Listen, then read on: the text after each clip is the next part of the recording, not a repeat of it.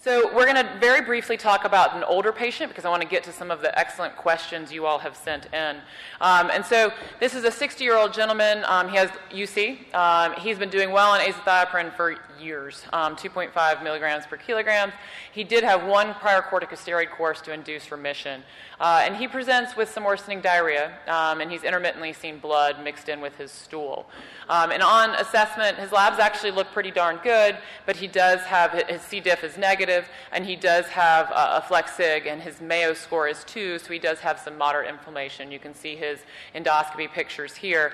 Uh, I did measure thiopurine metabolites on him, and these were uh, appropriate.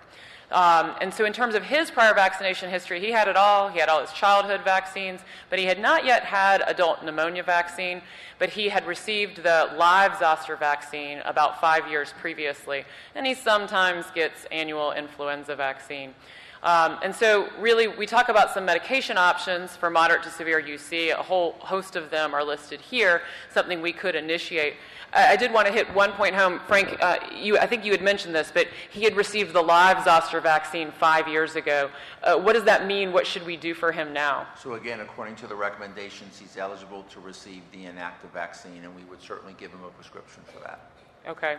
And then, based on Gil's recommendation, clearly he had never received a pneumococcal vaccine, so we're going to put him through the, both of the series with PCV 13 first, and then um, discuss these various therapies um, for treatment of his UC. Now, um, uh, Gil, this is an older gentleman. Um, he's been on azathioprine a long time.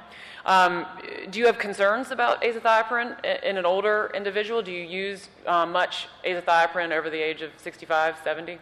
Um, I don't. I don't use much azathioprine outside of its immunogenicity mm-hmm. advantage in patients treated with anti-TNF therapy in general.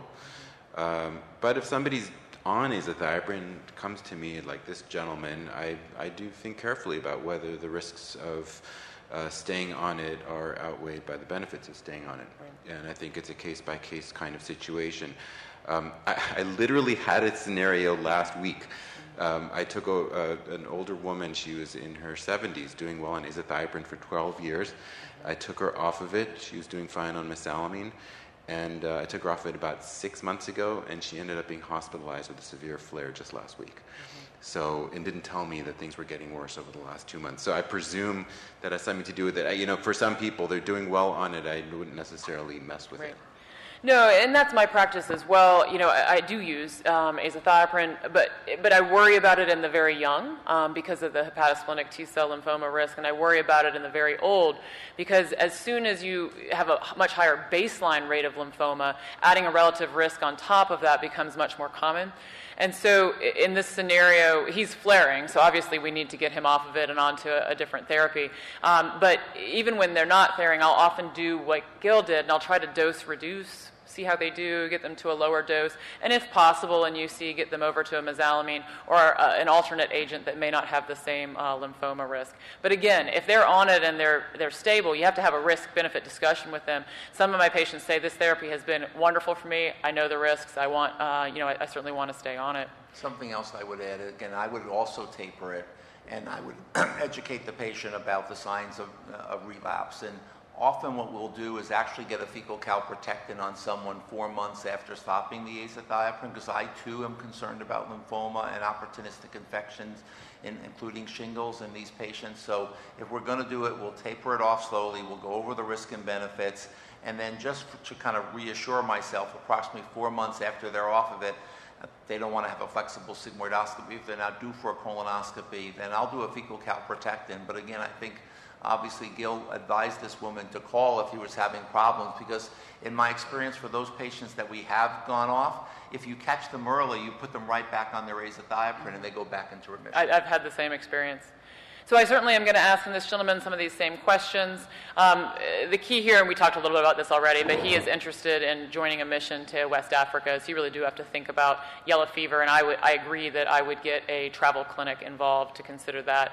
These are the appropriate vaccines um, to consider in this uh, gentleman. And so when we think about um, the risks, again, it's these same risks the herpes zoster, the influenza, the pneumonia. Because of his age, he's at higher risk than my, my younger um, patient just based on age. Um, remember that uh, opportunistic infections and serious infections, um, IBD patients are at increased risk for both um, opportunistic and serious infections. But remember that many other factors play a role. There are external factors such as immunosuppression, which we've been talking about, or geographic clustering. But inherent to the patient, remember that age really does have a markedly increased risk um, for opportunistic infections, comorbidity, malnutrition. Um, so these are factors that we also need to consider. So, in summary, for this case, uh, we had a risk benefit discussion. Um, he actually, uh, we talked about various agents, but he had been on an oral medication. He wanted to stay on an oral medication, um, and this allowed us to uh, potentially avoid corticosteroids in terms of starting tofacitinib. Um, but we did give him the inactivated zoster vaccine. He got the Prevnar 13. He got the influenza. The poor man left with many sticks. Um, and then I had recommended that until he could talk to a travel clinic, he really needed to not um, go to uh, West Africa because I was not going to vaccinate him uh, against yellow fever.